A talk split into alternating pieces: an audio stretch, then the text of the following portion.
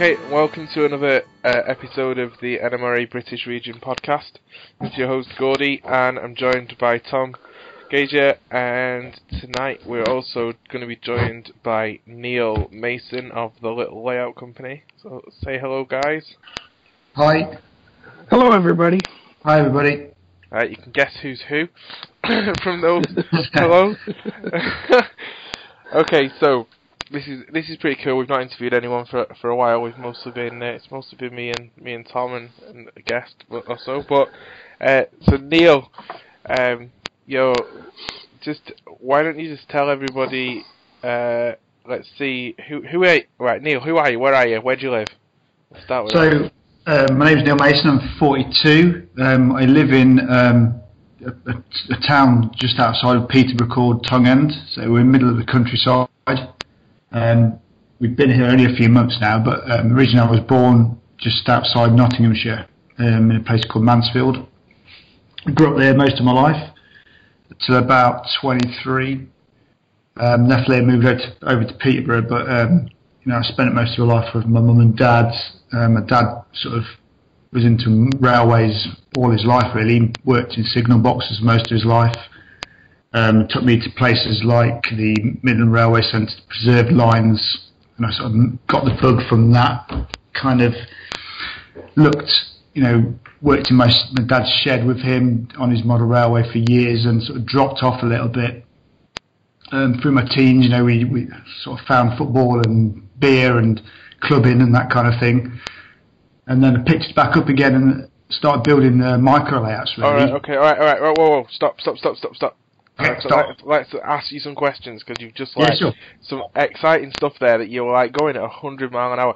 So, so your dad was uh, so all right. First off, Peterborough and Nottinghamshire are in England, That's right. Yeah. down in the Shire, not Scotland, uh, where I'm from, and definitely not where uh, Tom's Tom hangs out. So, um, for those people that are that are not from England, it's uh, it's kind of in the uh, uh, East Midlands of of England. Okay, Kind of central, isn't it? yeah, kind of, if you want to put that way. They might not think that if they, you ask someone in Birmingham. But anyway, um, so Kathy Millett may may disagree. Is our uh, uh, is an NMRA member in Birmingham. So um, you you said that your your father worked in signal boxes, which is kind of switch towers and things like that. Was he a signalman? Yes, he was. Yeah, he was a signalman. Yeah. Was this when what what what era was this? So this was through sort of um, 70s, really, um, 60s, 70s. He got the job from his uncle, and he, um, his uncle worked in a signal box at the end of the platform at Pinxton, I believe. Um, and my dad used to go in there quite a lot. And the station master basically said, if you can pull a lever, you can have a job. Um, it's back in the days where you could just get a job for just being good at what you do. Um, and he, he got the job, and he was a relief signalman for quite a few years, and he became a full, you know, took his test and became a full-time signalman. And he worked in a lot of signal boxes around the Nottinghamshire area, around um, the, the sort of the coal industry, around the pits and mines, around there, on the on the branches. Um, and then once he'd left there, he sort of became, you know, the, the, he left because everywhere was going into power boxes, and you know, there's no need for um, signalman like my dad was. So my dad didn't want to retrain into the computerized age.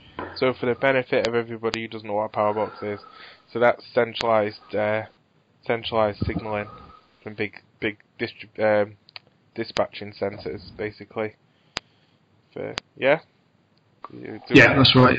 Just so Tom Tom knows where we're going with this. Cause Yeah. Yeah, I thought that was we we call it CTC, yeah. which Okay. is a place called uh, the towers or signalmans here in the United States, most of them anyway.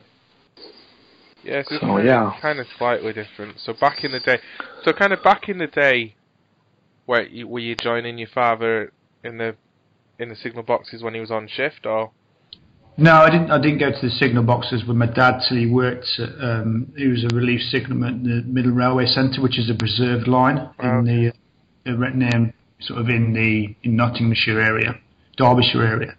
Um, so he used to go there most weekends and most of the time when I was on school holidays. So I used to go and sort of when I was younger, just sort of go with my dad um, learn a few things about signaling and stuff, and then wander around the yard trying to bum rides and footplate rides around the around the um, preserve lines for most of my school holidays, which was great. You know, you used to get footplate rides on diesels and steam locos, so it was good fun.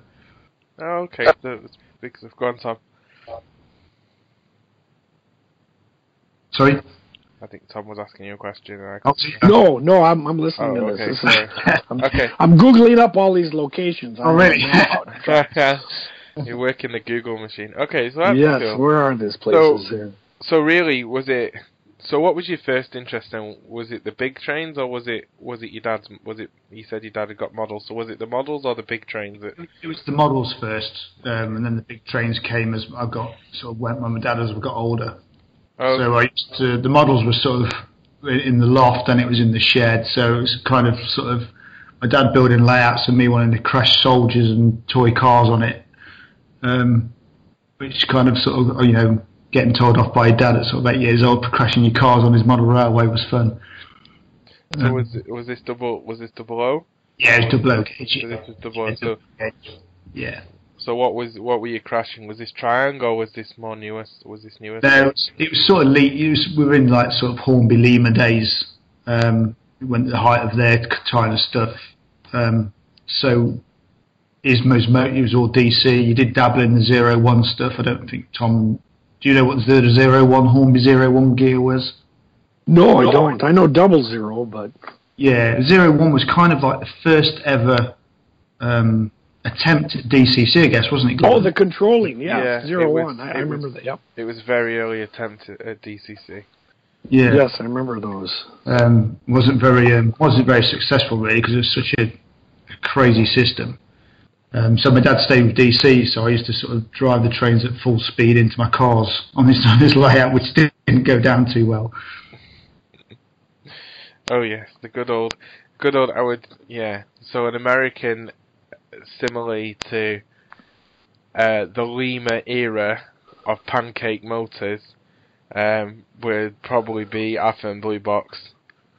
Um, however, this stuff was at the same time, and this is why a lot of modelers in the UK went, k- kind of got an interest in the North American stuff was because at this time, Tom, when Lima was very popular in the 80s and 90s, um, you had Atlas. Alright, Atlas has been surpassed by other potentially other manufacturers. Although their- stuff is still pretty pretty damn reliable. You had Atlas, and then Proto 2000 came out, and it just dropped on the track and it ran. Whereas your Lima, some of your Lima models either ran at 100 mile an hour or didn't run at all. Yeah, Um, Yeah. was the big was the big difference. Okay, so so you went through the so after your your teenage years of bumming footplate rides and going uh, going going crashing cars in the in the attic and the on the model railway. When did you? Was it before you discovered girls and cars, or was it after you discovered girls and cars that you decided that model railways was more than just crashing cars?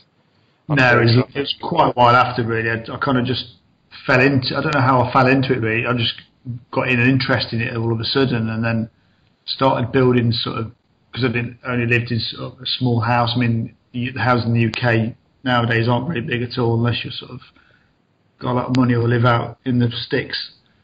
Um, so you know when you live in towns and stuff, houses are quite small, so you have to adapt to that and build small layouts. So the first layout I ever built for myself was made from three box files, um, and it was just an end to end with two points on it, and, and it's called a little, it's just a little yard called Pilot Road, and it went to a few shows, and it just sat on top of the wardrobe, stacked up on three box files.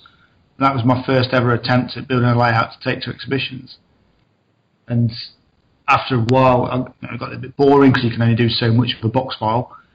Um, it had a, um, a magazine featuring model rail because it was quite unique and not many people had done that kind of thing before. It kind of spurred me on a little bit to do something else. So I built a couple of other sort of little depot layouts. Um, and I was doing a lot on RM Web then as well. So I kind of started getting a bit of a name for myself for doing sort of grimy, dirty diesel fuel points, that kind of thing, which were just micro stuff. Okay, Um, so how long how long were these layouts? So so they were only. I think the ones I did were, were only sort of four foot. Um, maximum about six foot. So the, you know you'd only have like a foot fiddly yard with about five foot scenic.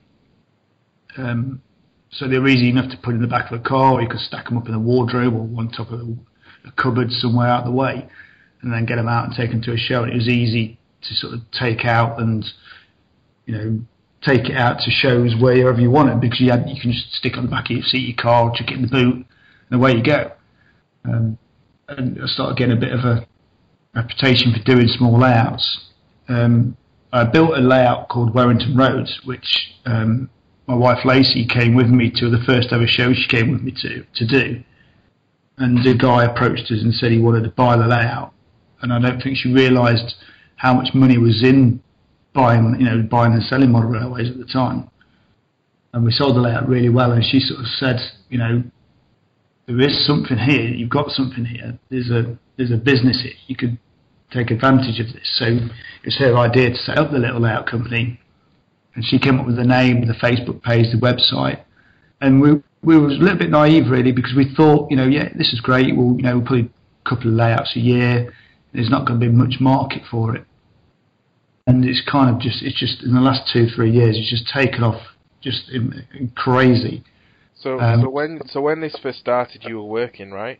Yes, I was. I was working full time for Perkins Engines. So for Tom, that is um, kind of Perkins Engines. Like we build, uh, we built three and four cylinder industrial diesel engines for sort of low loaders, skip loaders, um, forklift trucks, that kind of thing.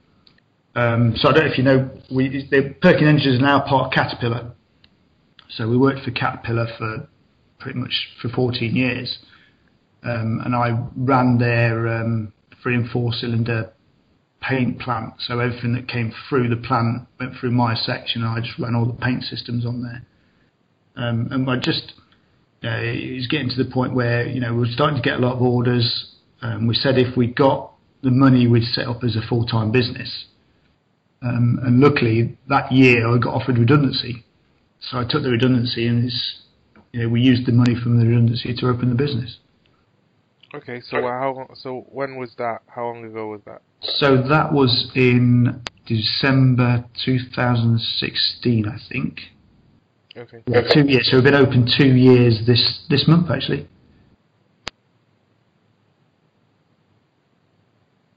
So yeah, yeah, June, June, yeah, June 2016, I believe we opened. Okay, so so we've been going two years. And how many how many layouts had you built for people before you decided to use the redundancy money to set this up full to to, to set So we- up full time?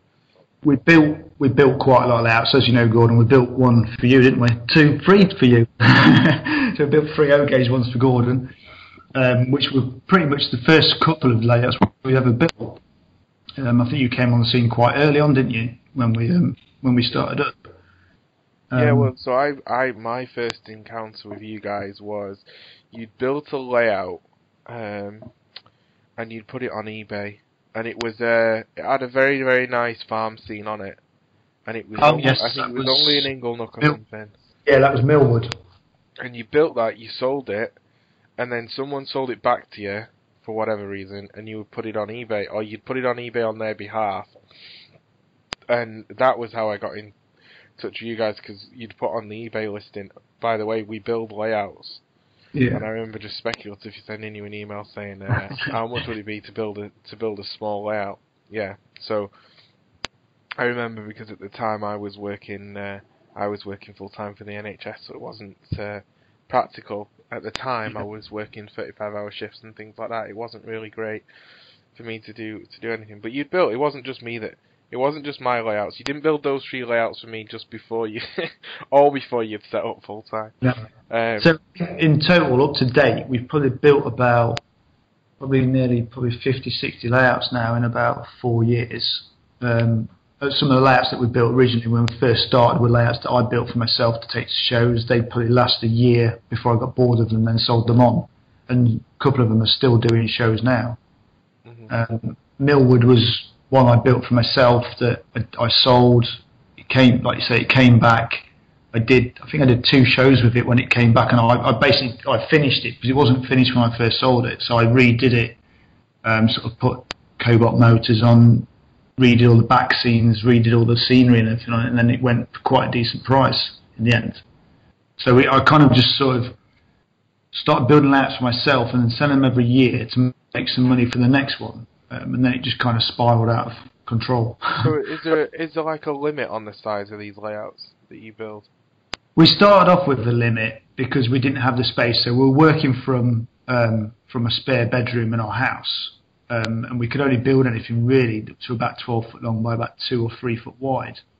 Um, so we layouts we, we, we were building were micros. That's why we were called the, the Little Layout Company because we were intentionally going to sell, buy and build and sell small layouts for people, you know, and we based it around that. But we started to get a lot more people contacting us for different types of layouts, different sizes, loft layouts, garage layouts, um, and bigger and bigger and bigger layouts. We still we still like to do, you know, we still base ourselves on little layouts. Everything we take to our exhibitions now is based on a small layout. Um, the current one we're doing, we, we're building at the moment, is only six foot because we want to be renowned for doing small layouts because that's what we've always done. And so, yeah, okay, right. I'm just forming how I'm going to tackle the next question that's coming my way.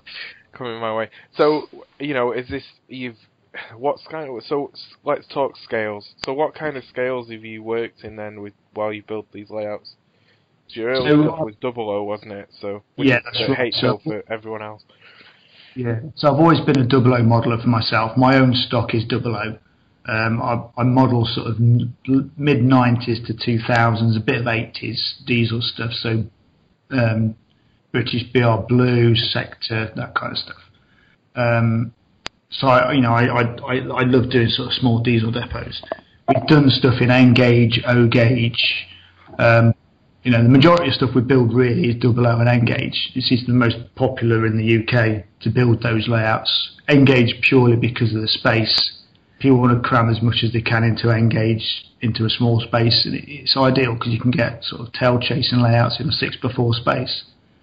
Um, double O seems to be now more going towards people more sort of more realistic modelling, if you like, more higher end modelling, double O gauges. Now and we're sort of seeing a lot of layouts where people want a lot of high detail, a lot of exhibition standard layout detail, um, instead of just sort of, you, sort your sort of your toy train set stuff. So a lot of people are modelling end to end stations, terminus stations, small yards, or loading bays, and we we do a lot of diesel depot stuff because of the space. Okay, I get that. Okay, and so so we're looking at kind of layouts like 12 foot by by 2 foot, so they're not huge, just for the benefit of people with their 4,000 square foot basements, um, and multiple levels and blah blah blah. And and they've also got to be extremely portable. So so you mentioned there are different detail levels. What what options what options do you offer as a company? So we, we came up with well, Lac- Lacey came up with originally a, a um, a five stage process that we try to we try and use as a, a pricing um, basis. So we Lacey came up with a, s- a set of sta- uh, stages that we built onto a, um, a show board. So this this these stages go from um, stage one, which is just baseboards and trestles. Stage two, which is your baseboards and your track. Stage three is baseboards, track, wiring, point motors. Stage four is um, boards, track, point motors, wiring, ballasting, and a little bit of you know basic scenery. And stage five is obviously the full the full deal exhibition standard layout with high detail um, and all the you know figures, everything like that that you can get into a layout that you want to see at an exhibition. Okay, cool. No, that's that's, cool. So, so basically, you've taken your hobby and turned it into your full time business. Yeah, that's right. Yeah. A lot of people's a lot of people's dreams. So, uh, uh, if you're building sixty, no offense, but you said you'd built sixty layouts in four years. Now, Yeah. if, unless these layouts are all the size of a beer mat, something you've done on your on your own. So No. how how does that? How, do you have people that help you do different bits of it, or So yeah, so we're, we're we're quite a small family-based team. So my wife Lacey, she works full time and um, in another job for um, for the local local council, um, but she helps with with shows, she helps with advertising, with emails, with organising myself, with what I'm doing on my calendars and stuff, and where I'm going. Um, Lacey's father, my father-in-law Alan, he's our carpenter. So he does everything that's anything to do with woodwork he helps fit layouts with me. Um, he pretty much builds anything out of what we can find him to do. Um, I've also got two other guys that are really helpful with um, weathering and building custom building kits. Um, so James Styles, who's who does our um, custom buildings, anything scratch built, he'll build it with lighting and that kind of stuff in it. Um, and Paul Wright, who does all our DCC fitting and um, weathering, uh, custom weathering for locos and stuff. So we, we try and portion it out to each other where if we get a job in, we need baseboards building, Alan will build the boards ready for me to do the track work and I, I'll do the scenics and the wiring. Then we put the guys in touch with Paul who can do their DCC fitting or weathering if they want it doing or if they want any custom buildings, James can do the custom buildings. So we try and split as much as we can up. We don't always build one layout at a time. We build we're building several at the same time. Um, we do on-site work as well all over the country. So we've you know travelled as far as Inverness, um, all the way yeah, down. you didn't come and stop for a coffee, did yeah, you? I know, mate. Epically failed, didn't you? yeah, I did epically fail. Yeah, um, and we're doing all them all the way all the way down to the south of the UK. So we, we're pretty much nationwide now. We've, we've got a couple of where we're looking at possibly abroad as well, um, in Spain or France. And one day we might be able to get out to the US as well. Um, Yeah. yeah, What do you reckon, what do you reckon Tom? Nice The- little there's hope layout. for me. I might get a finished layout then. That would be great. I think there's a bit of. I think. Can I? Let me ask you this, Neil. yeah, Oh, I was gonna. When we Gordy talked about the the dream of you're in this hobby, you make your you make a, your hobby your business. yeah. And here in the states, a lot of guys want to start a hobby shop or this or D- DCC installs. Do you still have a layout? And what I'm asking is, how do you keep the interest in the hobby for yourself if you're doing it as your job every day? So, so I try. It, it is hard because you're building everybody else's dream layouts, and a lot of the plans you put down on paper are plans that you think, oh, that would be great. I'd love to build that. Um, I try and keep.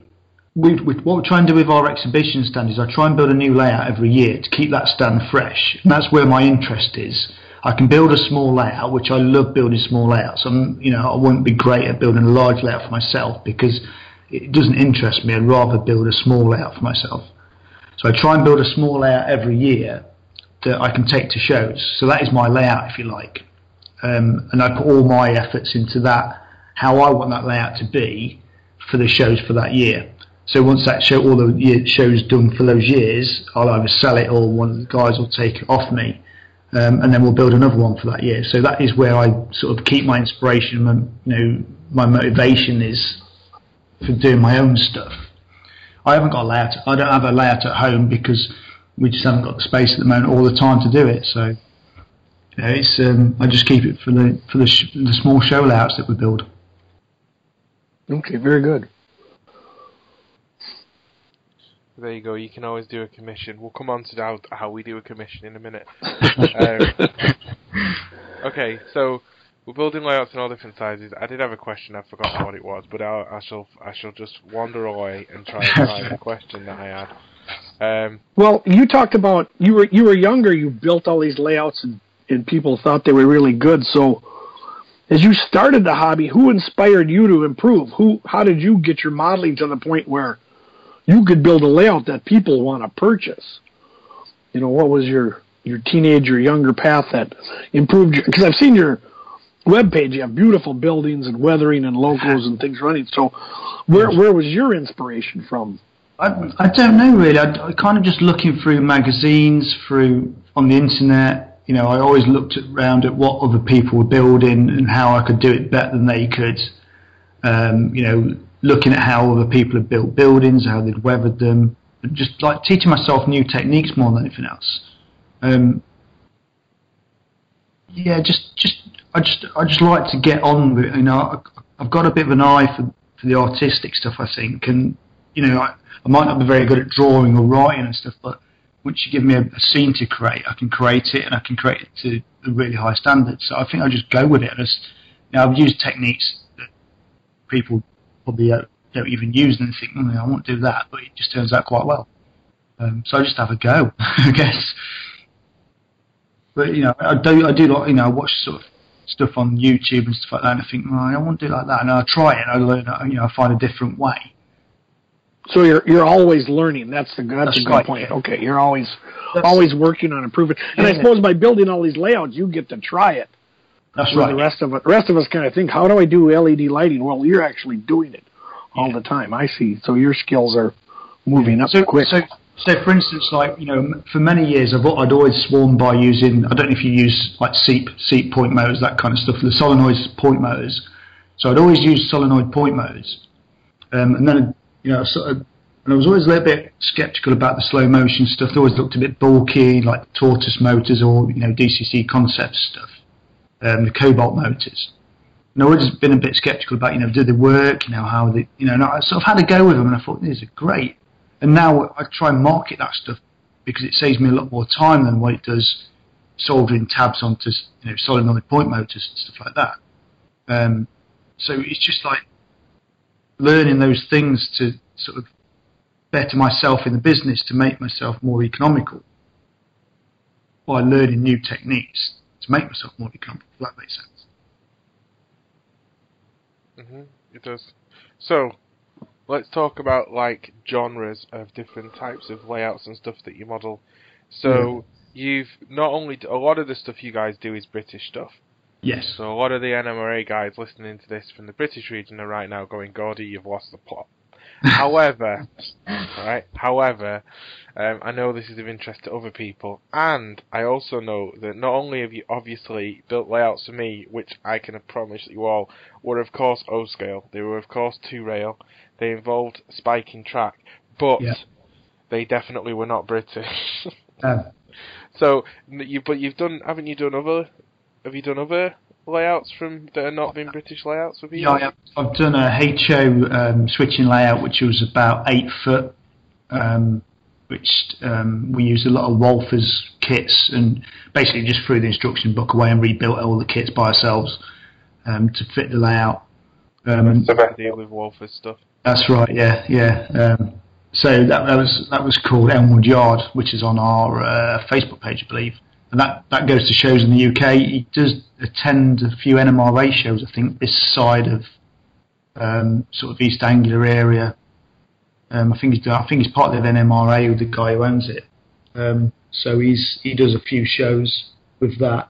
Um, obviously, we've done the O stuff for Gordon. Um, we're also doing a um, Swiss layout, which is based on a sort of Swiss overhead um, catenary layout, which is based on a depot in Switzerland, is coming up later this year. So yeah, we're trying not to sort of stay in the same. You know, very easy for me to stay in doing the you know the modern image stuff because a lot of people is, is, is in high demand at the moment.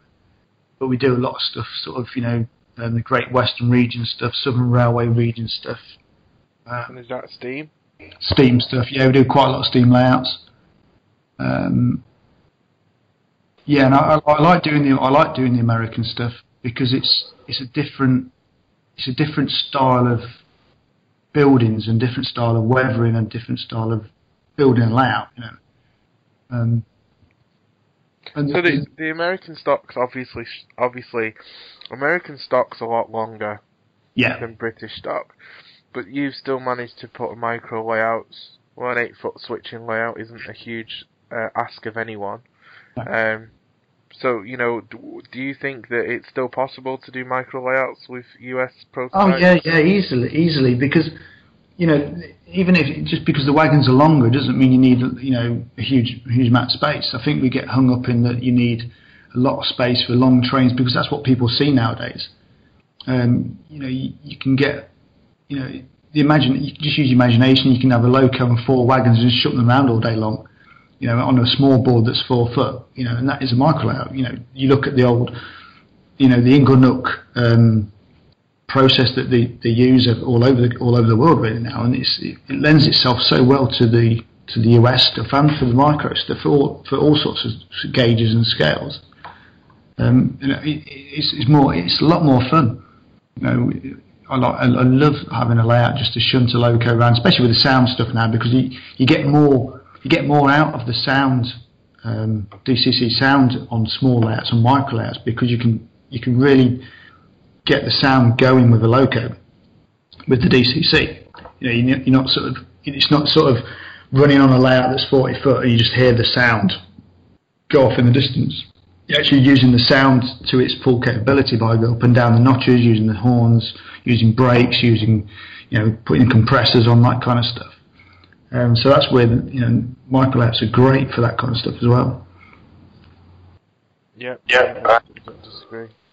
So, did you ever build a Fremo modules? Do customers request anything like that that they could incorporate in a layout? But then you also have to they could go to a North American Modelers Fremo show or a European Fremo.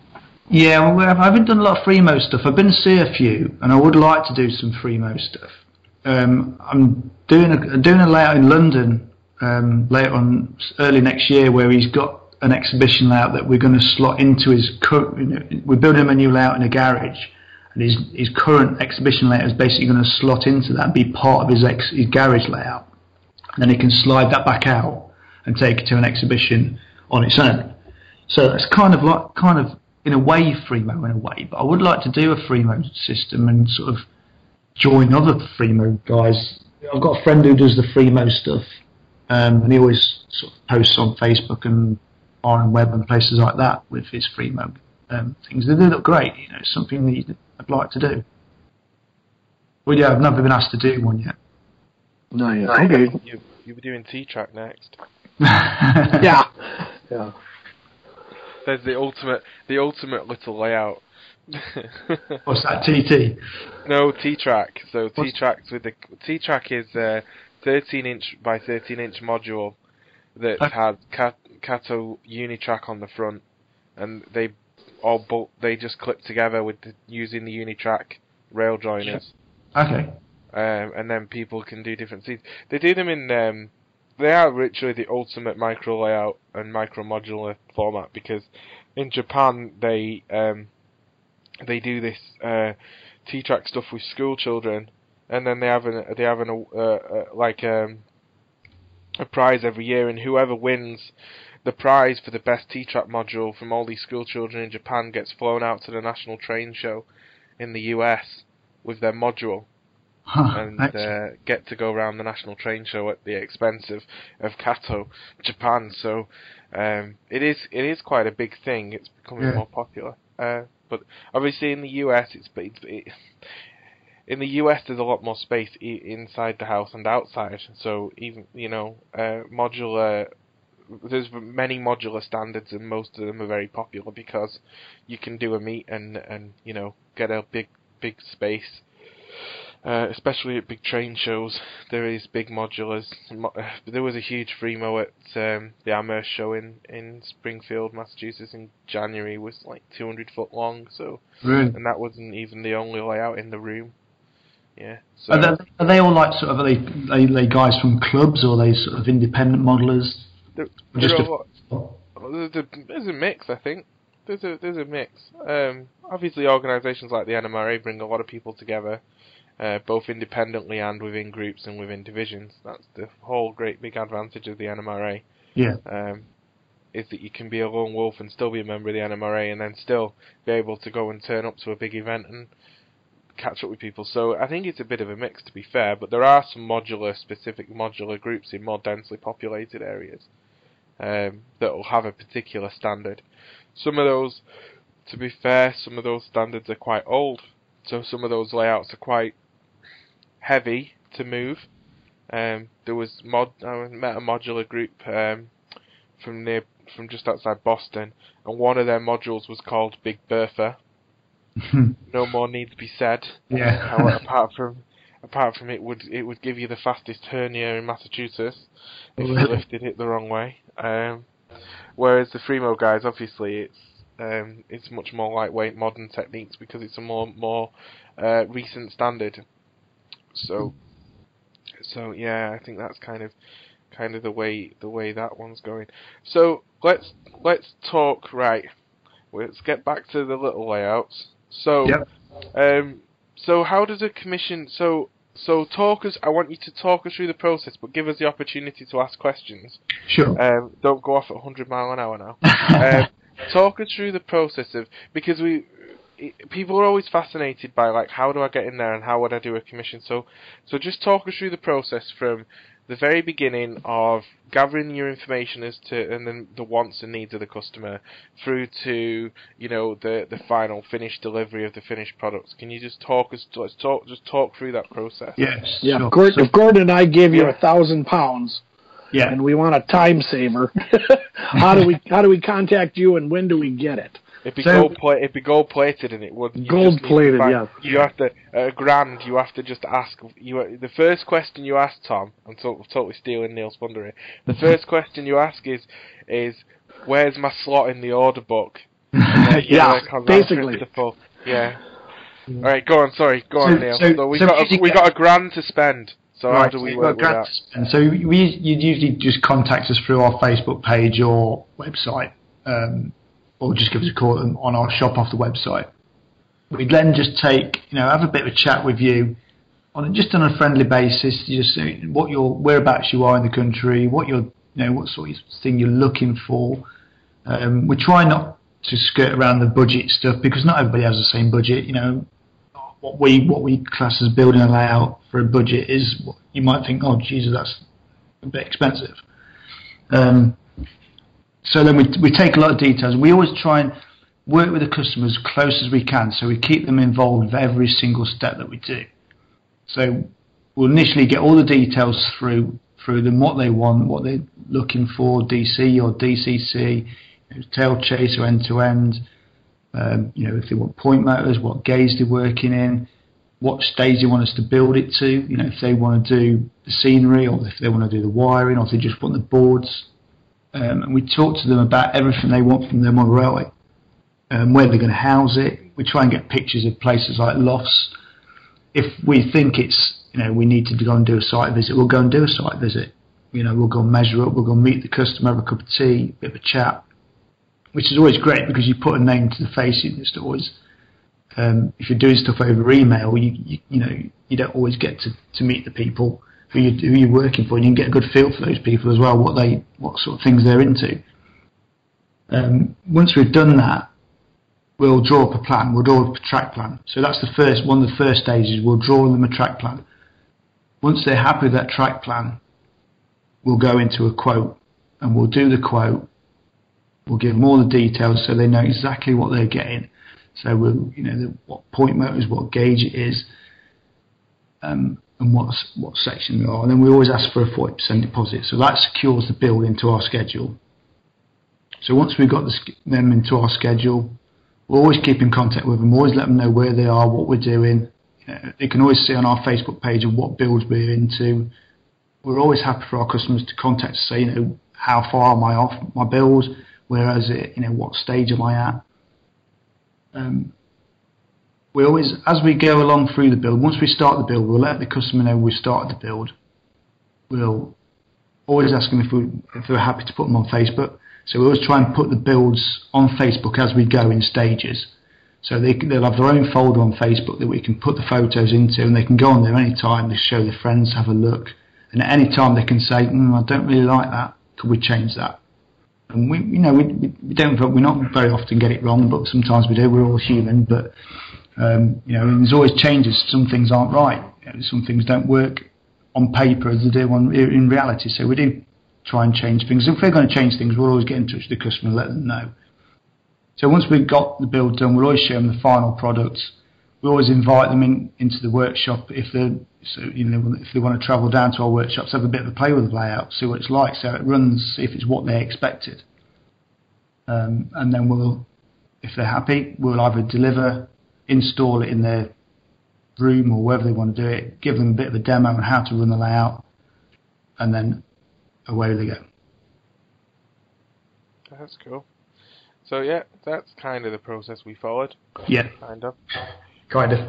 we did a we did a kind of bespoke Gordy process, but that's yes, yes. Do you have a sheet for them to fill out? Because I'm like, I see all these little details, like Gordon's building a house. I mean, they're, they're going to ask you. Got to ask them what color ballast you want, what kind of.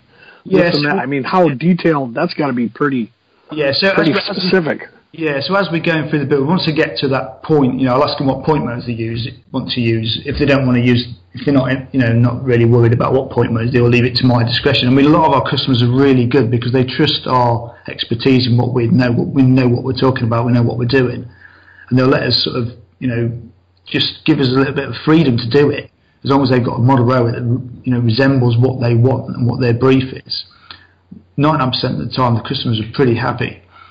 Um, you know, when we'll always ask them sort of, you know, what sort of grass do you want? Do you want, you know, do you want some nice smooth grass, or you want it, you know, over, overgrown in areas, or you know, what colour ballast do you want to use? What sort of track work do you want to use? You know, do you want it hand built? Do you want it custom stuff off the shelf?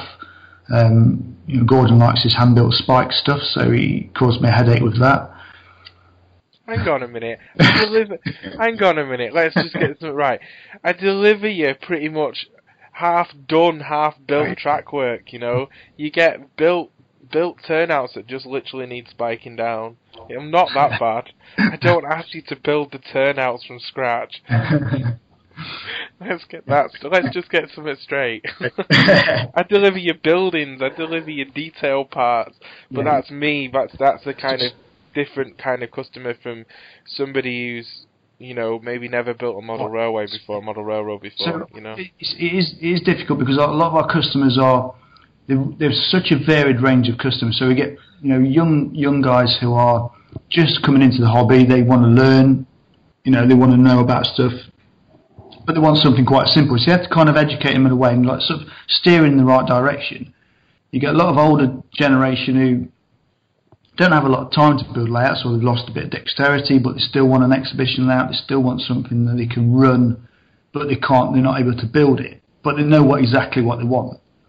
Um, and we get sort of in the middle where you know they kind of they know what they want, but they're not sure, um, and you kind of sort of steer them in the right direction as well. So um, we try and work with every single customer. It doesn't matter what ex, you know what sort of experience they've got on the railways, if they're novices, if they're quite advanced.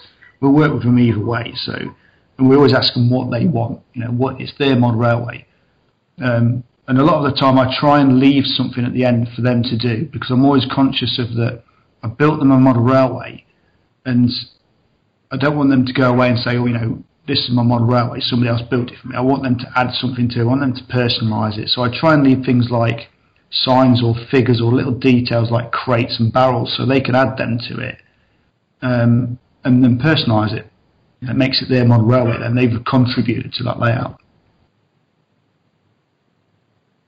That's a that's a good thing to add. I you know that I never would have thought that you'd do that. But yeah, I suppose people want it built up so far. Yeah. You know, use use your skills for the frame and the track and the wiring and everything else, and and then they can do that. That's great. Yeah, because not not everybody's got. I mean, uh, it's took me a long time to, to learn the skills of all of, of every of, you know pretty much every aspect of building model railways. It took me all this time to learn those skills. Not everybody's been lucky enough to be able to do it full time and, and learn those skills quite quickly.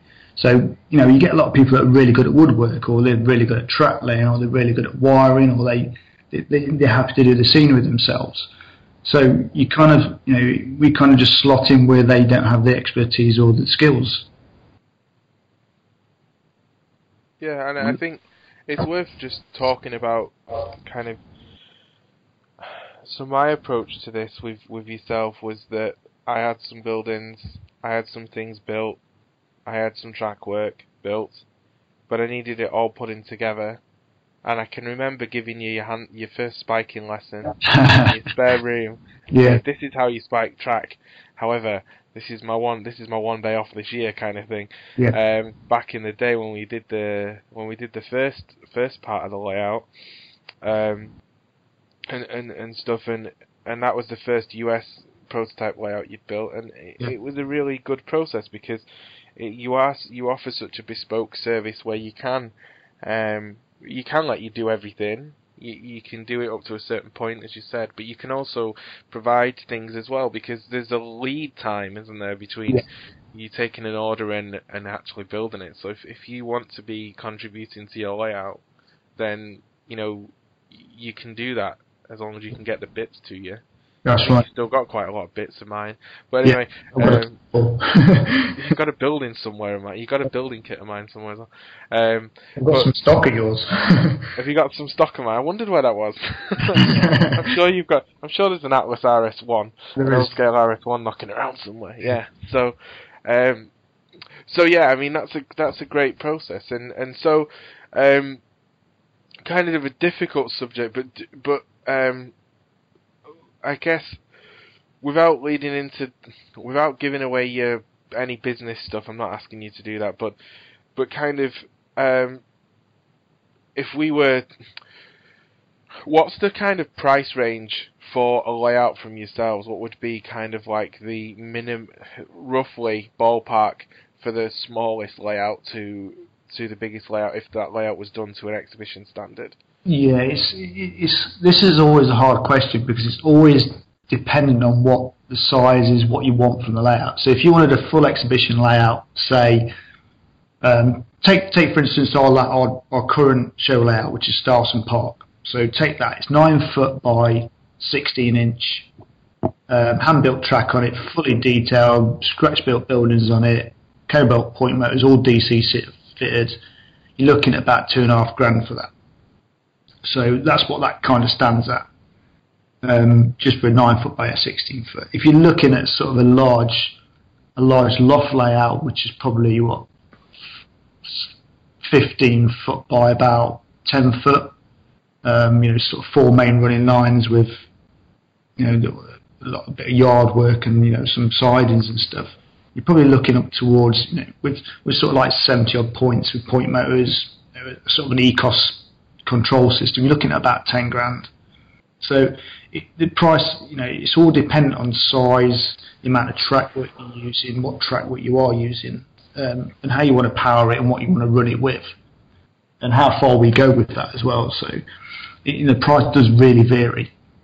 Will you supply motive power and cars if the customer Yeah, requests yeah. that? Okay. Yeah, sure. Yeah, so so we can we'll go out and source those locos if people want those locos. So we have we have trade accounts with suppliers like sort of Bachmann and sort of Hornby, Gaugemaster, people like that, and that we can get those. You know, we can get all our layout building supplies from. But we can also get locos and, and stock from, and we can we can DCC fit those and weather and detail them for the customer as well to however they want them doing. How do you Tom, handle? I can see Tom right now is planning himself a micro a British I am. layout, stock and everything. It is. Like uh, I'll have a finished layout. I'll have a finished layout. Neil, how do you handle peak customers' expectations? You know, with weathering and this and that, because that can be fussy. You, So- you know, I know point motor is one thing, but how do you how do you handle sometimes that that Yeah, portion so, of the business? So Paul's really Paul who does Paul who does our our weathering. He's really good because I, he does all my stuff for me, and um, he knows my expectations for my layout for my locos. So he usually tries to work from photos of the real thing. So he, what he what he'll do is he'll get so he gets an email inquiry from myself. I say I've got you know two locos I want weathering. He'll come back with well you can either have it you know at this stage, and he'll send me a photo, or you can have it like this and then I'll go back and say, yeah, I'll have it like sort of, you know, a, a stage three basic weathering, fairly light. So he'll do the weathering, and then before he matte varnishes that, he'll send me a photo of it, and he'll say, "Is this? Are you happy with this? Do you want less or do you want more?" So Oh, once wow, you- yeah, so so once I'm happy, you know, I'll probably say, "Oh yeah, I want more. I like, I like my locos filthy anyway." So you know, I'll say I want more. So he'll send me another photo once he's put more on. Once I say, "Yeah, that's okay. I'm happy with that," he will varnish it then, and then he'll send me a photo of the finished loco before I receive it. And he, he, does, he does that with all his with all his weathering and all his stock. And a lot of his DCC sound stuff now, he'll take videos of them and send them to the customer and say, you know, this is what the sound. Are you happy with the sound? Do you want me to tweak the speaker or anything like that? So we we try and be as, as bespoke as we can with that as well. So the, there are companies in the UK which Gordon will know who they are. You know, it's very you know, when you get a weathered loco from Bachmann, it's very generic. It's very they're all off a production line, it all looks the same. We try and do all our yeah. completely different or the same as what you would get from the real thing from the photo. So you give a lot of feedback. That's really important. Okay, yeah, cool. Good, good, right. good. Yeah. Yeah, it's good, and you can see what the guys are doing on on your Facebook page, which is the yeah. little layout company, which you can find on Facebook, and you, you know, you are pretty good at uh, at your social media. either you're talking to two of the NMRA social media people. Tom is our Twitter expert and I'm doing all the Facebooky stuff. So yeah. you know we see what we see what you and Lacey do on on Facebook, and you know it's uh, it's always the good way. And I suppose where so I suppose where do you get most of your where does your business come from? Is it is it from Facebook and, and social media, or is it from we built we, we built yeah we built our business on Facebook. You know we I think we're nearly up to about two thousand followers on Facebook now. Um, for a small business, that's great. You know, it's fantastic. Um, and we built. We, that's where we started, and that's where we'll always always stay. We we hardly ever advertise in magazines magazines purely because it's just so expensive, and for a small company to to be able to afford their rates of, in magazines every month in three or four magazines in the UK, it costs a fortune. So we, we we did hit the shows quite hard last year. So we did a lot of the national shows for for British Railway Modelling Magazine. I don't know if you know that one, Tom, at all. Um, so it's like one of the major magazines in this country. So they do three shows nationally every year, um, all over the country. And we tried to hit a lot of the bigger shows last year. And we did get quite a lot of work from that. But the shows are exhausting. They're very tiring. Um, and we've done really well in that a lot of our customers have come through either Facebook or through just locally through a workshop or through um, our website. So we haven't done a lot of advertising at all. It actually scares me if I did a lot of advertising because I'd have to set people on. You'd have to take more people on. Yeah. Take more people on. So, have you have you ever thought about sponsorship? Because your business, you know, you're building so many, yeah. and there keep more people are coming word of mouth. The quality, you know, you could see somebody saying, "Hey, Little Layout Company uses you know ABC point motors for reliabilities. You know, Little Layout Company uses so and so track and turn. You know, yeah. have you ever thought about that or? So we we are doing that this year with our new our new show layouts. The one we're building at the moment, which is on our Facebook page. Um, we are working with DCC Concepts, so using their products for the track work and the point motor system, and for the um, we're using a power an NCE power cab which they supplied. So we'll be advertising their company on our on the layout.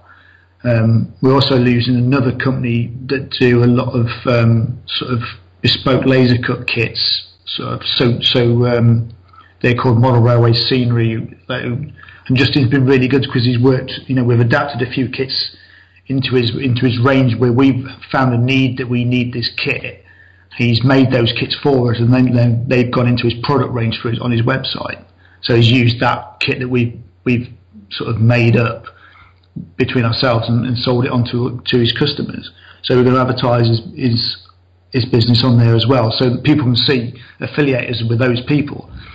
Um, you know, it's, it's hard to get any affiliation out of people like Peco and Bachmann because they're not really interested. You know, um, we're just you know, they're interested in bulk orders through Hattons and a lot of the other bigger companies in the UK. So um, we're just a small company that buys very little from them. That's because you right. need an army of model railroaders to actually satisfy the demand. Yeah, right. Are you on Twitter? Is your is your little L company on Twitter or not? No, no, we're not on Twitter, but I might have to get onto it. The, the, the hardest thing is it's keep it's, it's very hard, and Facebook's quite. We're on Facebook and Instagram, so we put a lot of stuff on Instagram. We put a lot of stuff on Facebook. The hardest thing is is time and to sort of do all these different social media platforms and put different stuff on and keep it up to date every day. So we always try and put one or two posts on Facebook every day. So it keeps people coming back, it keeps people interested in what you're doing. Um, you know, we try and do photos and videos of everything we do. So not just our customers can see, but everybody else can see what other people are having built, and it gives them an idea of think, oh yeah, you know, that looks great. You know, I don't mind doing something like that. And we do have people who've been following us for about a year, and they come back to us and say, I've been following you for a year. I've always meaning meaning to look at having something built. I've just seen you build this, and it's really like piqued my interest now. So you know, Facebook's just does really well for us. I'm just waiting for them to start charging us someday because it's going to happen. yeah, well, but we'll talk another time about cross posting between Facebook and Twitter. We can help you there. Yeah, sounds um, good. it's something that we do on a daily basis. Um, but so so that's really cool. So if what if somebody did want a layout and was not in the UK, how would you how would you tackle that? Good question. we haven't we haven't quite worked that out yet. So we've had inquiries from places. We've had inquiries from Ireland. We've had an uh, inquiry today from France, and we've had an inquiry earlier in the year from Spain.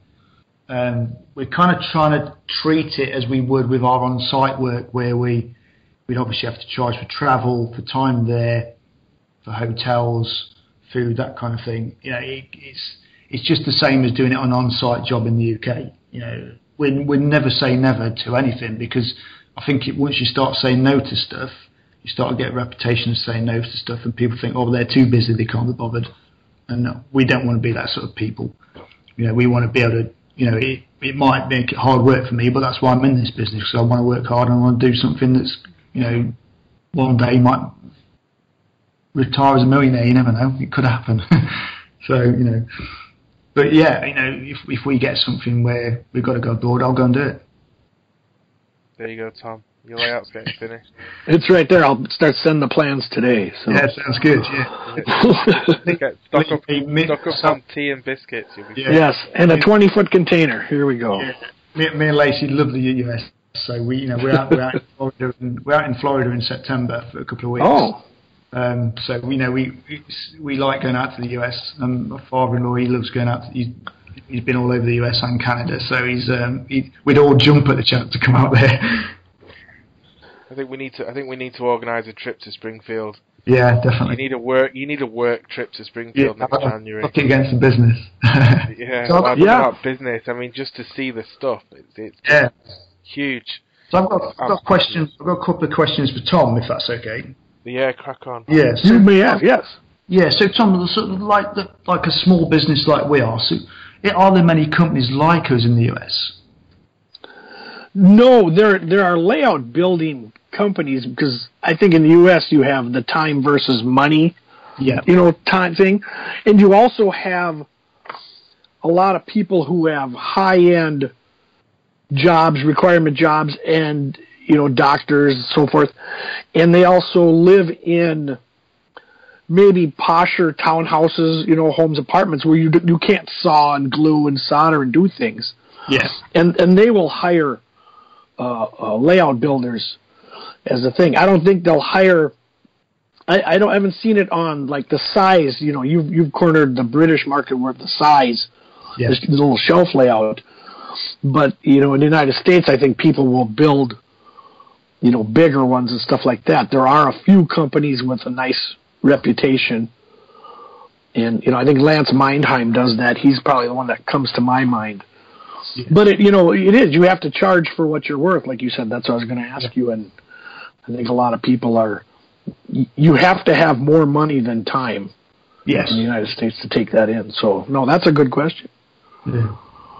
So is is it something that's you know is is it on the rise in, in the US then that you know that kind of thing where you know layout builders are sort of you know coming to a you know as as a business and that or are they is it just not you know, is there more sort of modelers doing their own stuff than there are people wanting to do it full time? It would be modelers doing their own stuff.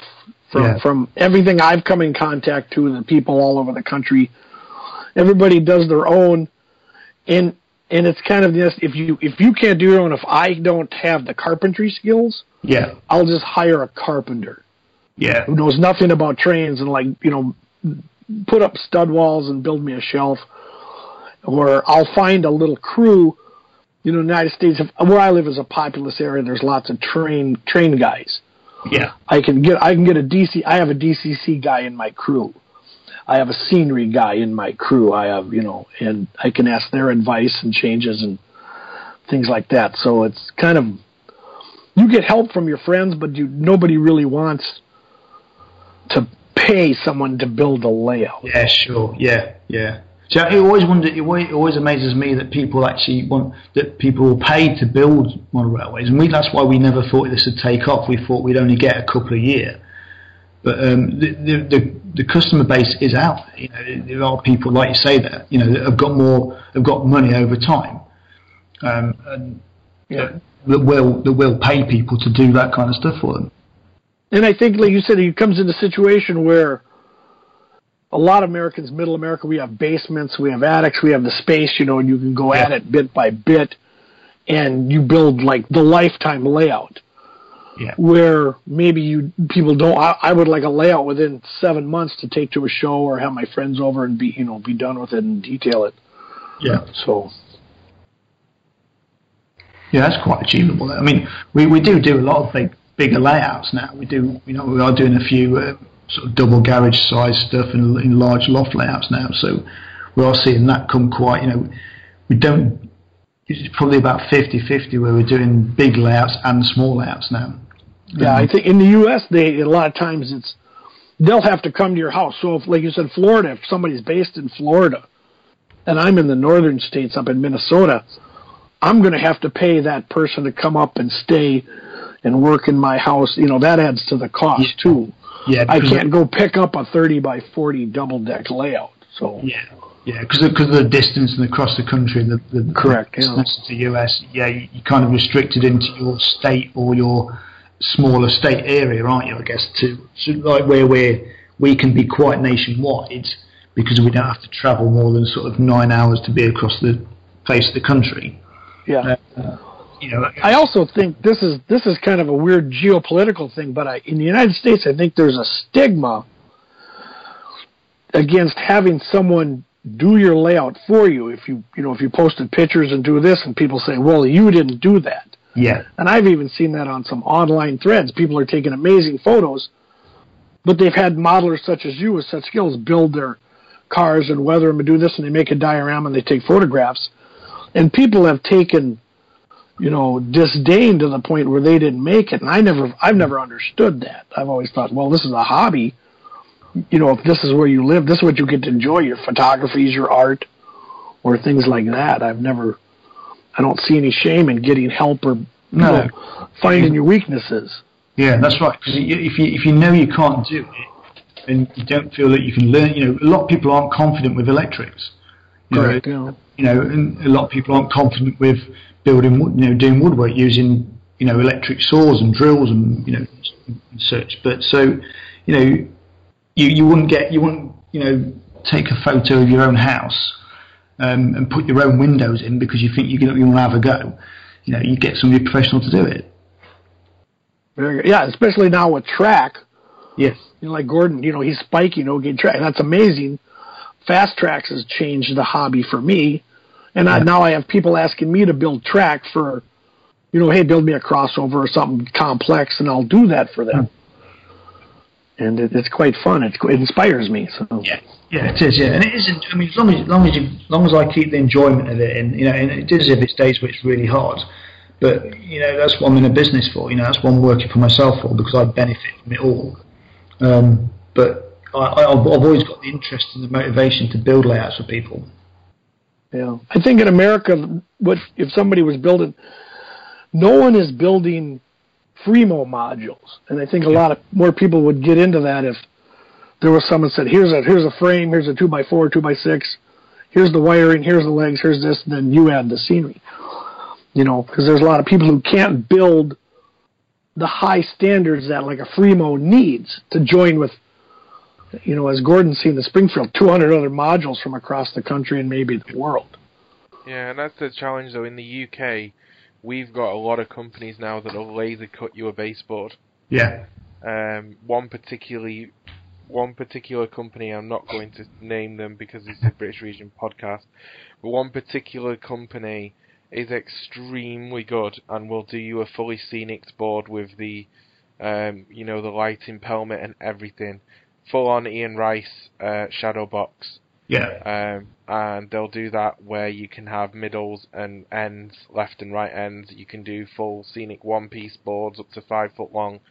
Uh, they'll also there are also baseboard manufacturers that will do you a Fremo standard template, and the Fremo guys in the British region have given their corner module templates to these manufacturers, and they will just do one.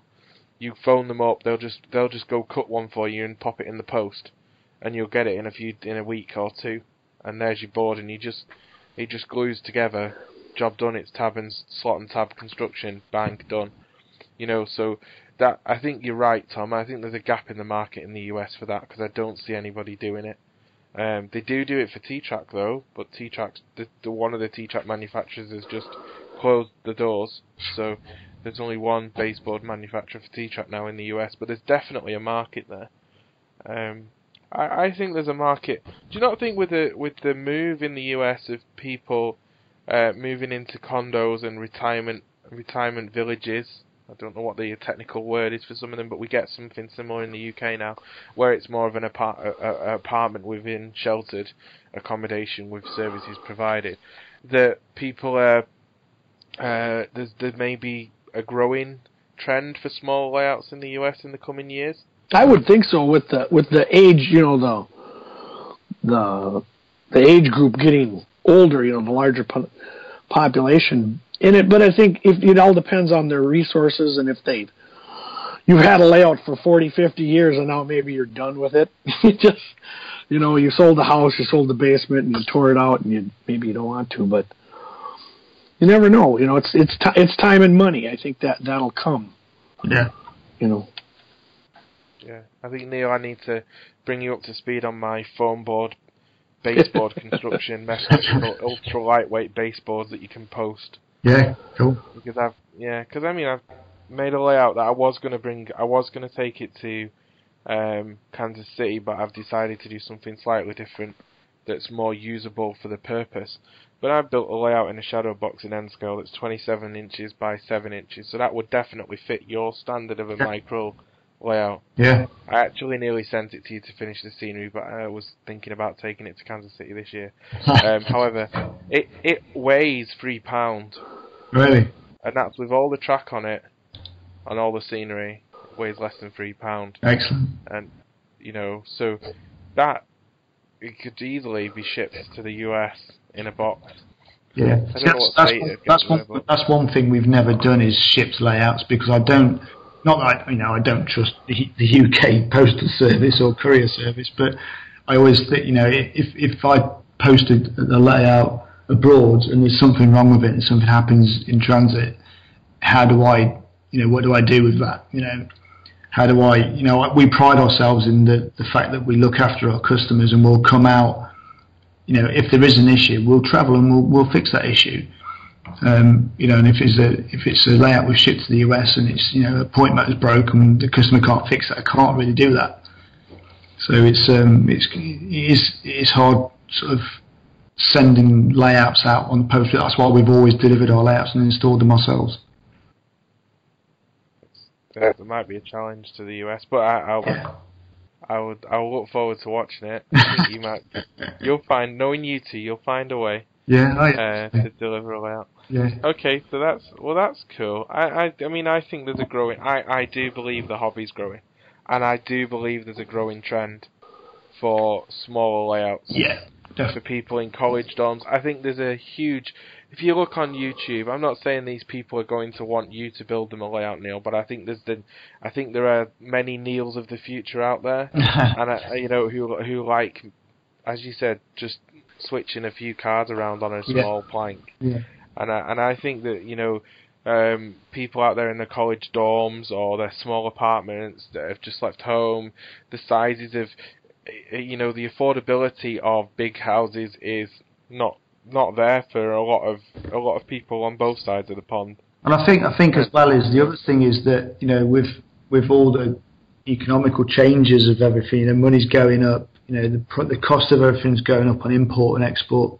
That not everybody can afford, you know, a rake of 40, 40, 40 coaches or, um, you know, 20, 30 locos. You know, just a box full of locos and a box full of wagons to run on a small layout is more achievable than that building that huge big layout. And it, keeps the cost down, especially for the younger generation who don't earn that much money. They, they can still have their you know, small model railway with DCC sound that looks just as good. Yeah, it's it's always hard to convince people that, but it is a genius idea. Where if you have a smaller layout, if you if you're only going to have two engines, you can have the best. Yeah, that's you know, right. You know, Gordon and I have talked about. It. I don't have to buy 50 engines. I can buy two or three and have the ultimate sound and weathering and lighting and everything else in that. Yeah. So, Yeah. well, where do you see the the future of the hobby then, Neil? You you meet all these customers and you see all these things. Where do you, where do you see the hobby going in in five ten years? I, I don't know really. It's, it's hard because I, I think a lot of people are going for smaller stuff, but we say that we say that then we we've got such a different range of customers and different range of size layouts. You know, I I, do think at some point the manuf- a lot of the manufacturers and suppliers it's just going to bottom out. It's going to we're going to go back again 20 years where people can't afford it anymore. Um, you know, you, you have to go on you go on eBay now, and there's a lot of people selling stuff up because they can't afford the hobby anymore. It's, it's, it's getting really expensive. And I think that's what will do it. You know, which what will kill it a little bit. Um, but at the moment, it's growing because of because of technology. Things like you know being able to run locos from your iPhone or iPad, or you know do it remotely. You know, run it from your laptop or your computer or anything like that. I think the younger generation are a lot more interested with stuff like DC and all that stuff with sound and all, everything's automated and that kind of stuff. So I think the younger generation's coming into it more, which is what the hobby needed more than anything else. Okay. Yeah, I, th- I think you're right. I think there's a lot of people who can't afford the hobby that they think they should have. Yeah. You know, we call them we call them around here the blue tub modelers. People who buy people who buy everything and put it in a tub, and maybe that's a separate hobby I've thought about. Is buying model trains and actually building a layout are two separate hobbies. So Oh yeah, you, there's a lot of collectors out there, so a lot of people go and collect stuff, you know. But there are people who want to model model railways, and you know they're, they're the guys that we want to tap into. yeah. Well, that's good. I, I believe Gordon. I think the hobby's growing. I think it's the golden age. You know, we're getting museum quality things with sound and lights and DCC and run it on our iPhones. So Well, I mean- and, and I think the British guy, and I think the guys that model British stuff still haven't got the same standard. No. Anywhere near the same standard as what the guys who are modeling in the US and uh, J- Japan, particularly Japan. The the quality of the models in Japan is very very high. Um, you look at the detail on some of the models that come out of Japan; they're very very very very highly detailed. However, I took delivery on Friday of four scaletrains.com uh, tier 4 Gevos that Shane uh, persuaded me, the, the owner of the business, persuaded me to pre-order in uh, in in in Florida last last summer, and they are amazing. They are so much more detailed than anything I've ever seen from a British manufacturer ever. I mean, Neil, these things have de- they're for the price they're about two hundred pounds with a sound N scale with sound on it and LED lighting throughout for about two hundred pounds, and they have specific details that are on the loco that the road number is for. Yeah. So they have different exhaust ports and things like that Yeah. they actually will only produce the model that they have. In this instance, they pretty much digitally scan the models, but they've got copious amounts of photographs because I've supplied photographs to this particular manufacturer that I've taken when I've been out in the states of, of certain locos that I think they they're doing in a run in HO now. One of the ones that I sent some photographs in of. Um, I mean, British manufacturers will just do this is a British Railways Class 25, that's you know Type 3, and and they'll just that's it. There's one type, but that's not really the truth. You know. Yeah, I think I think the UK we are quite a bit behind the US because we we we seem to be like just throwing stuff out there just for the sake of throwing stuff out there and putting a ridiculous price tag on it. Um, and I think there's a lot more smaller companies coming out in the UK now because they've had enough of you know, and there are there are people like me who who have started a business because they've seen a gap and they sort of think, oh, we'll manufacture a wagon that's not even being talked about in the UK. We'll, we'll manufacture that and, we'll, and they are doing well. You know, people like Sutton, Sutton Loco Works, you know, their Class 24's stunning. And it's, it, you know, Bachmann and Hornby can't touch that kind of detail, but they're concentrating on just that one loco. Um, and I think that um, sort of Bachmann and Hornby are sort of just too busy fighting around trying to get one over on each other than actually concentrate on what everybody wants. And that is a quality loco that works and runs and looks exactly how it should do. And I think that's where the US are better than we are. Yeah, I think I think there's a there's a growth in that, and quickly I'm watching the time, but quickly a, a UK. This is Tom. You'll have to excuse this, but this is a particularly UK question for Neil.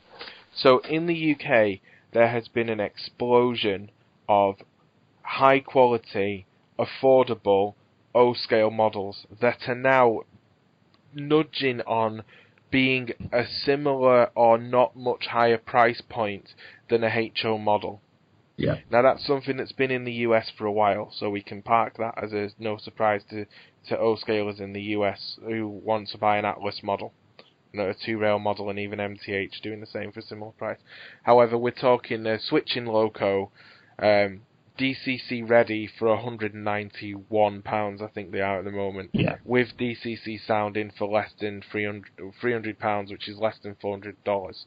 So, um, you know, do you think Neil that there's a there's a shift in scales and potentially an explosion in O scale layouts? I think so, but I still think that O scale's got a stigma with it it being over like, really expensive to run. Um, I think you know you can buy that loco for less than three hundred pounds, but then all the other stuff like buying wagons and buying um, buildings and track work is quite a lot more. You know, it, it, doesn't balance the, the money out if you like.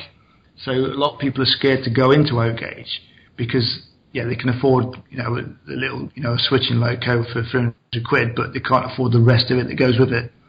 Um, so I mean, we have done a couple of O gauge small switching layouts, uh, little shunting layouts, but you know, I still think it's a little bit behind. You know, I don't think there's that much stuff out there at the moment for O gauge. I think you know we, we, we needs to be a lot more coming into the UK than what there is at the moment. Okay, I I, I don't disagree, but I'm an O scaler, so I mean, that's, why, that's obviously why you model the US stuff because there's a lot more variety, a lot more stuff you can use in the, the US market than there is in the UK. Yeah, yeah. Thank you for not sharing my dirty secret about that big O scale. is British is yeah. British O scale the same as American? Because I know the, That's always the, the, fight. Is the Atlas stuff is five? You know, the gauge is wrong. Oh, the five feet, yeah, and the British stuff is narrower. And then there's the three railers here, and they run everything. So it's oh, yeah. Let's not talk about them. okay. so, uh, the, there's no three rail in the UK. Ah, there is old scale free rail, but not what you would call fine. No, yeah, right. Okay. Um, in not in any way, shape, or form. Uh, it's still pretty much tin plate. Um, uh, so the, it's a different scale. So it's 148 in Amer- is, is the American O scale. British O scale is 143.5. Wow. So okay. um, it's it's you know it's it's bigger, um, but that means that our track gauge is actually narrow of gauge slightly. Yeah. So uh, that 32 mil standard of uh, 30 yeah 32 mil standard gauge was established by Hornby back in the 1930s and that's just been the standard O scale gauge. And then models started to be, be being built to 148 from 143 and a half. Um, that was not how it was. It just so happens the way to remember it is people refer to O scale in the UK as 7 mil, and that's because it's 7 millimeters equals a foot. Yeah. Uh, it's not quarter inch to a foot. Not far off, but it's not quarter inch to a foot. It's seven mil to the foot. Um, the thing in the UK is that like there's Proto 48 in the US, there's Scale 7 in the UK, which extends. This is how crazy it is. They widen the track gauge to 33 mil, so one millimeter wider, which is a sliver.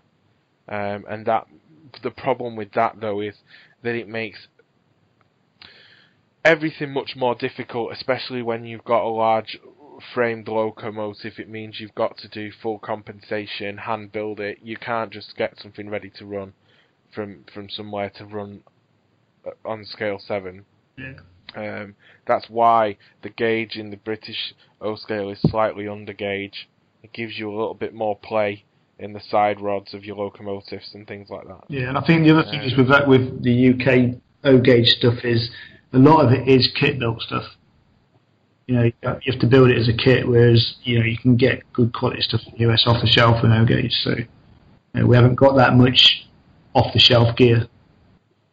Yeah, this is true. If you yeah, if you want a specific locomotive, but you are kind of limited in the US as well. Oh, yeah. Um, yeah, you are kind of limited to to what's available. The thing as well in the US, which you don't see so much in the UK, although it's although Rapido are entering the UK market and making this more common, is in the US now you pretty much need to pre-order a model at least a year in advance, and I think that's that's the difference. Yeah. Um, the UK, you can walk into a hobby shop and buy most models in the year that they're announced, and that's still the way.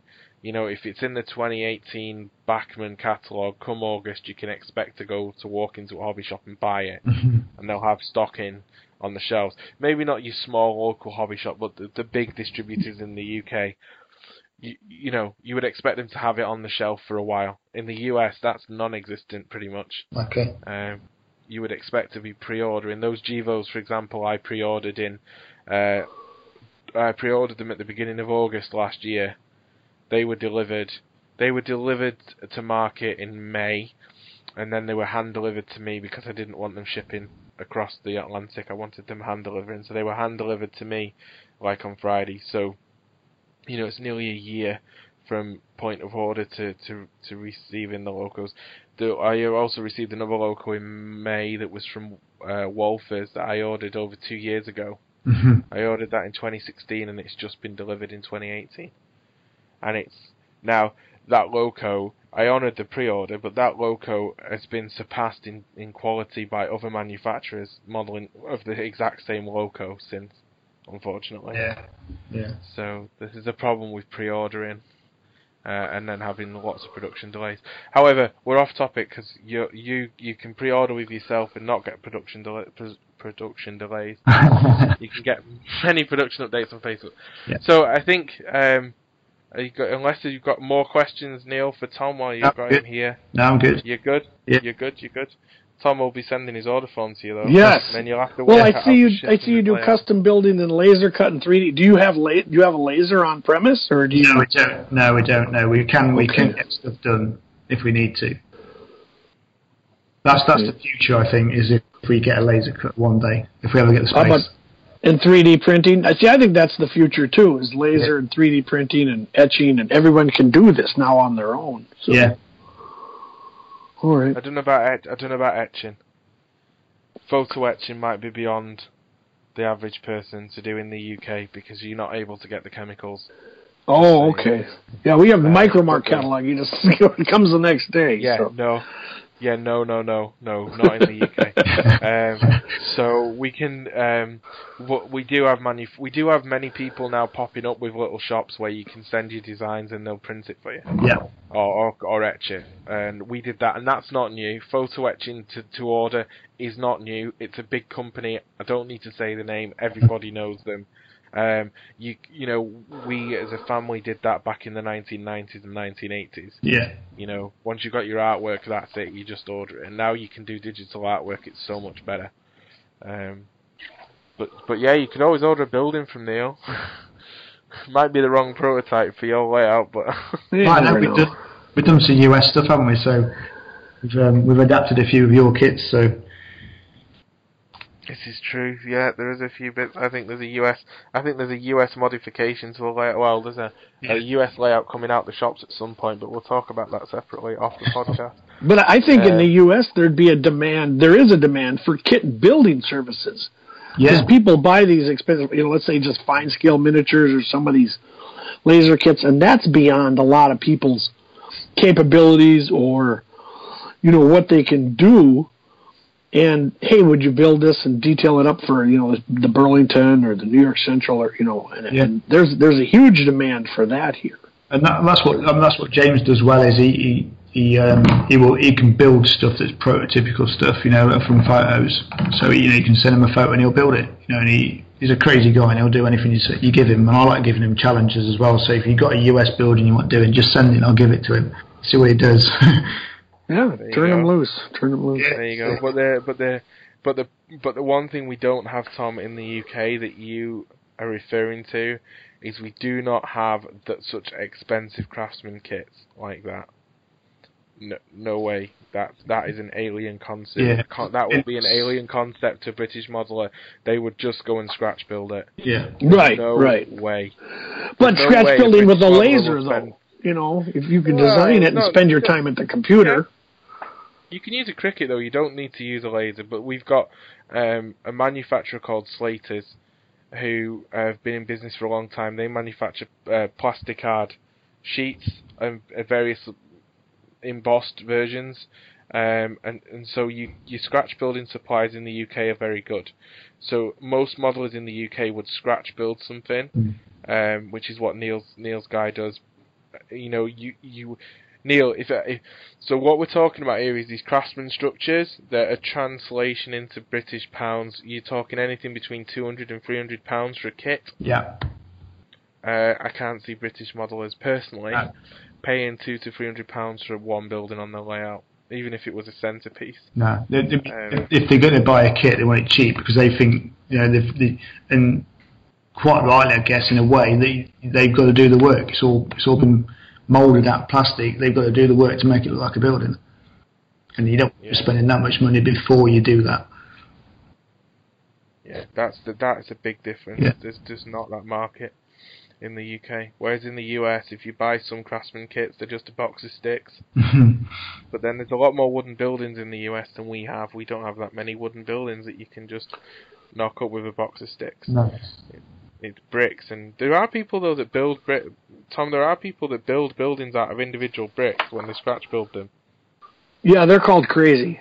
But, uh, Yeah, well, no, that's quite that's Yes. called common. that's What we should other- do is we should we should do an exchange. We should do an exchange program. We need to send Neil to a, a US show with me out Yes. in the states. Yes, We need to send Tom over here and send him to York Yeah. and Yes. see what goes on at York. Warley Uh, or one of York the- or. some of the Warley. big shows. I'll save up for Warley, Birmingham. I'll save up for Birmingham. Yeah. Definitely. Well, hopefully Neil will build a layout for Birmingham. Well, I was, I was going to do US this. I was going to do this year, but we're not. We're a bit too busy this year, so I'm probably going to look at next year. What? Oh, so you coming to the? Oh, what to Warley Yeah. or to Yeah, to do war. to Warley? I thought you were going to say I was going to you were going to come to the British Region Convention then. Yeah. I was going to say you're more than welcome to come to the I- British to Region be honest, I'd Convention. like, I'd next like year. to come and, s- and see because you don't get to go. You know, obviously, when we go to shows, I'm stood on a stand, so I don't get to see a lot. It'd be nice to go to an MRA show just to see what goes on there. Just to be a punter. Cool. Yeah, that's right. You Yeah, should do that. yeah do that. You should come to Aber- come to Aberdeen next next summer okay. for the British Region Convention. Definitely. Okay. All right. Well, let's let's call that a wrap. Um, I think that's an hour. We're just done an hour and thirty minutes. That's way enough time. Um, so thank you, Neil, very much for sharing the insights into your, your modelling and your business. Um, and thank you, Tom, for, for co-hosting so well as always. Um, if people want to find out information about, about the Little Layout Company, they're on Facebook. Just uh, search for the Little Layout Company. If you search them in the Google machine, you'll find out that they've got a website. And I think Neil's going to tell me it's wrong in a minute. It's uh, www.thelittleLayoutCompany.co.uk. That's correct. Yeah.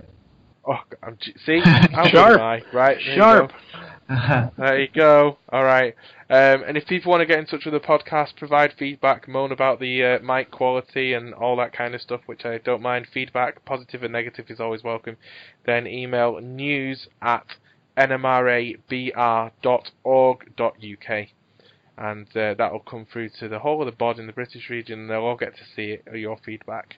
Um, so that'll be cool. And if anyone wants us to mention an event or, or anything on one of our podcasts, then let us know. If you want to come on the podcast as a guest and be interviewed, or interview somebody, or any suggestions of who we should interview or talk to, or what topics we should talk about, then then get in touch. And uh, I think that's that's it. It's just time to say uh, ta-ra, really. Lovely. Thanks for having me, guys. Thank you, Tom. Nice to meet you. Nice to meet you, Neil. Thank you for coming on. It's No been problem. wonderful. Yeah, hopefully talk to you again soon. Yes. When, when you place an order. yes, yes, I'm typing it up now. One Waterloo station. Here we go. Oh oh right okay. I think I think you you you, you may have missed the concept, Tom. I know. I have to give you grief. I have to give you grief, though.